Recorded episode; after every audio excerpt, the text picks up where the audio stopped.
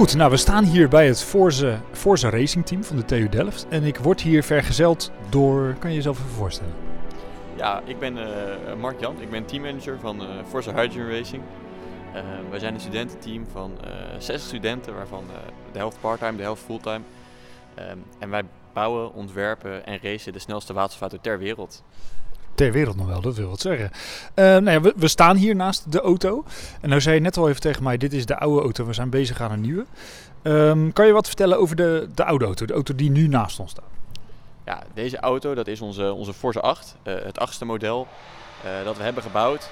We zijn 14 jaar geleden eerst begonnen met karts en toen zijn we steeds groter gegaan tot uiteindelijk de eerste full-size waterstof raceauto. Nou, die hebben we doorontwikkeld naar onze Forza 8.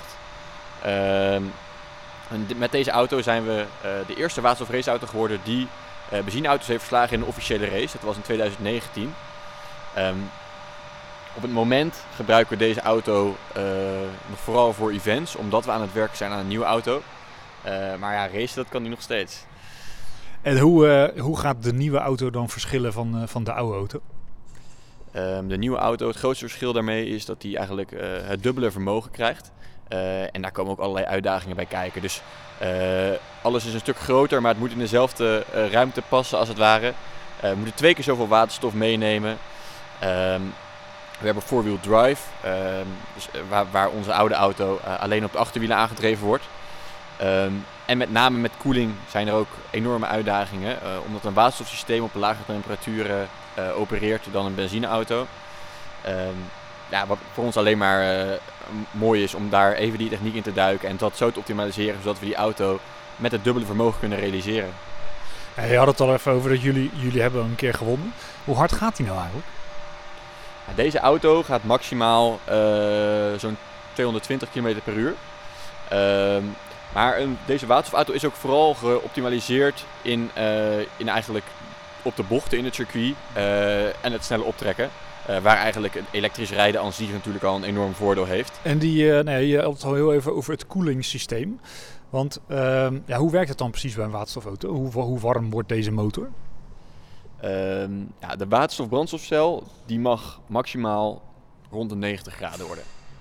Uh, ja, dat is, dat is relatief koel. Cool. het verschil met de buitentemperatuur is dan ook een stuk lager dan bij een benzineauto. Um, en dat zorgt ervoor dat je enorme koeling nodig hebt. Uh, dus wat je bij onze auto ook ziet, dat hier enorme uh, ja, ducts eigenlijk zitten die de lucht opvangen. Uh, en vervolgens binnen in de auto langs alle systemen pompen. om te zorgen dat alles op de juiste temperatuur blijft. Wat is jouw naam en wat doe jij bij het Forza Racing Team?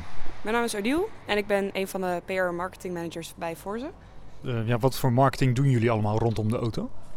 Ons grootste doel met de marketing is eigenlijk om de wereld te laten zien uh, dat racen ook sustainable kan, uh, duurzaam kan. Um, en eigenlijk proberen wij dus uh, voor ze als project zo goed mogelijk naar buiten te brengen om te laten zien dat waterstof, een waterstofauto wel degelijk ook benzineauto's kan verslaan. Nou ja, marketing dat zit natuurlijk in onder andere in socials, persberichten, dat soort dingen.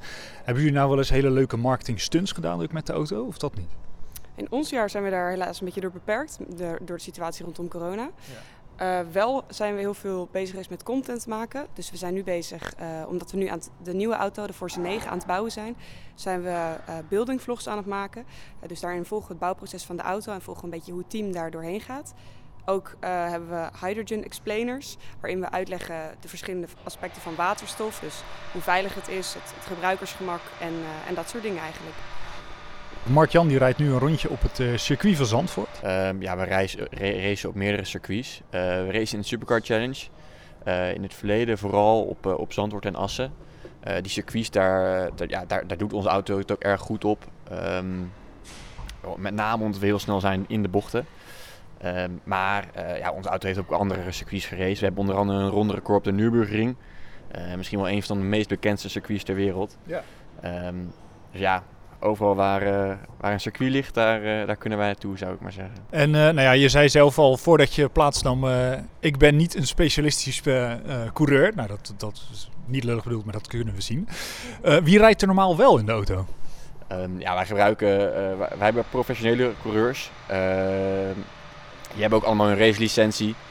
En, en die, die hebben dus ook ervaring in andere vormen van race. Onder andere in Formule 3, in rally. en die ervaring nemen ze mee naar het Forza team. En daarnaast is het race op waterstof ook echt iets unieks. het vraagt echt iets heel anders van de coureurs. en ja, daar zijn, ze, zijn zij in gespecialiseerd. en zij kunnen daarom het maximale uit de auto halen.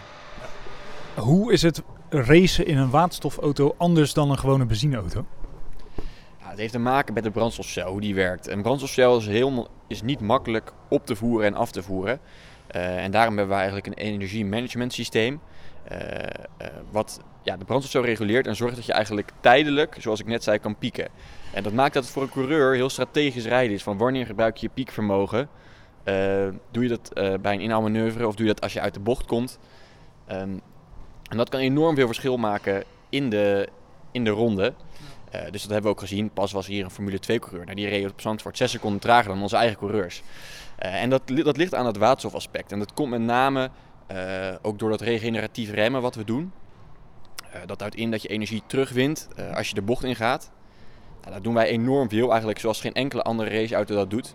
Dus wat wij regeneratief remmen in één bocht, dat doet de Formule 1-auto in een volledige ronde. Um, en door, door, ja, door al die teruggewonnen energie eigenlijk zo efficiënt mogelijk in te zetten, dat is een enorme uitdaging. Dat maakt het waterstofracen echt iets anders. Nou, top. Nou durf ik het natuurlijk bijna niet te vragen, maar uh, zou ik even mogen? Ja hoor, dat is zeker mogelijk. Yes. Oké, nou, ik zit in de sim.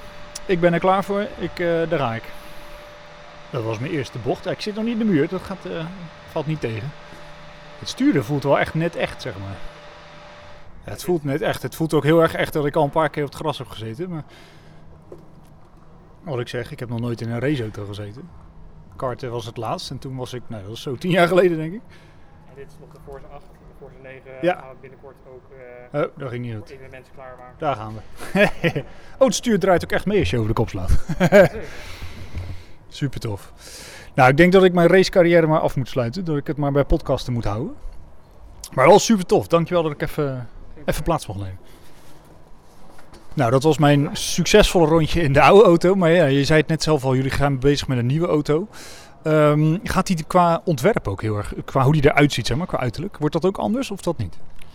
Um, de basis wordt hetzelfde. Het blijft een, uh, een LMP-chassis. Uh, uh, maar intern wordt er wel echt heel veel anders. Uh, een compleet nieuw design, four-wheel drive, 800 pk aan piekvermogen.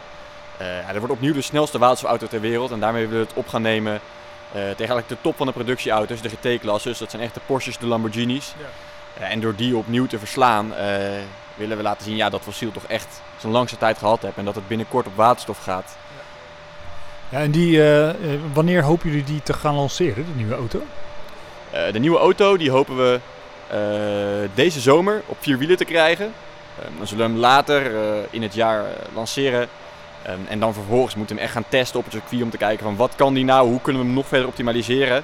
Om dan uiteindelijk in het volgende raceseizoen hem te laten vlammen. Ja, precies, tof.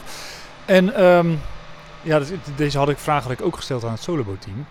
Waar tanken jullie hem nou? Is, rij je gewoon met dit ding naar, de, uh, naar het tankstation waar je waterstof kan tanken of gaat dat anders? dat is eigenlijk wel hoe we het doen. Alleen uh, onze auto is helaas niet road legal. Uh, dus dat doen we dan in de trailer, nemen we hem mee en dan bij het tankstation tanken we hem inderdaad vol. Wat is nou de range van de auto vergeleken met een fossiele brandstofauto? Um, nou, wij maken onze auto specifiek voor een race. Um, want als je te veel meeneemt aan waterstof, dan is dat extra gewicht en is het onnodig. Um, in onze nieuwe auto nemen wij 8,5 kilo waterstof mee. Daarmee kunnen we een uur racen. Maar in de Hyundai Nexo kan met die 8,5 kilo waterstof heen en weer rijden naar Parijs. Dus het is zo'n 900 kilometer. Dat is best lang. Uh, maar wij kunnen het in een race moet je natuurlijk echt maximaal vermogen leveren. En daarom gebruiken wij het in één uur, gaat het er volledig doorheen. Ja. Nou ja, maar 900 kilometer, dat, er zijn genoeg benzineauto's die het niet halen. Nee, dat is ook zo. Dus qua range heeft waterstof enorme voordelen. Uh, en we zien ook in de waterstofauto's in de, in de industrie dat het nog enorm verbetert. Uh, de nieuwe Toyota Mirai bijvoorbeeld heeft al 30% meer efficiëntie dan het vorige model. Um, en ja, dat, dat zie je ook in onze raceauto, waar efficiëntie ook juist zo belangrijk is, omdat je zo min mogelijk waterstof wil meenemen. Uh, en dat is ook waarom we die ontwikkeling meemaken en waarom, we, ja, waarom waterstof zo'n enorme potentie heeft. Als je dan kijkt naar de toekomst, jouw toekomstbeeld, denk jij dan dat er ook echt waterstofauto's dat die het volledig over gaan nemen? Of zou het misschien toch eerder bij elektrisch blijven? Ja, dat is altijd een lastige vraag. Ehm, ik denk dat, dat beide eh, vormen eigenlijk elkaar heel erg mooi complementeren. Ook op de korte afstanden eh, doet elektrisch het best goed. Maar op de langere afstanden, echt het zware vervoer ook, dan heb je echt grotere hoeveelheden energie nodig. En dan is waterstof eigenlijk de enige oplossing. Dus met name daar verwacht ik heel snel een opmars te gaan zien van waterstof. Ehm, en ja, voor de rest is ook nog heel veel afhankelijk van ontwikkelingen, van de infrastructuur.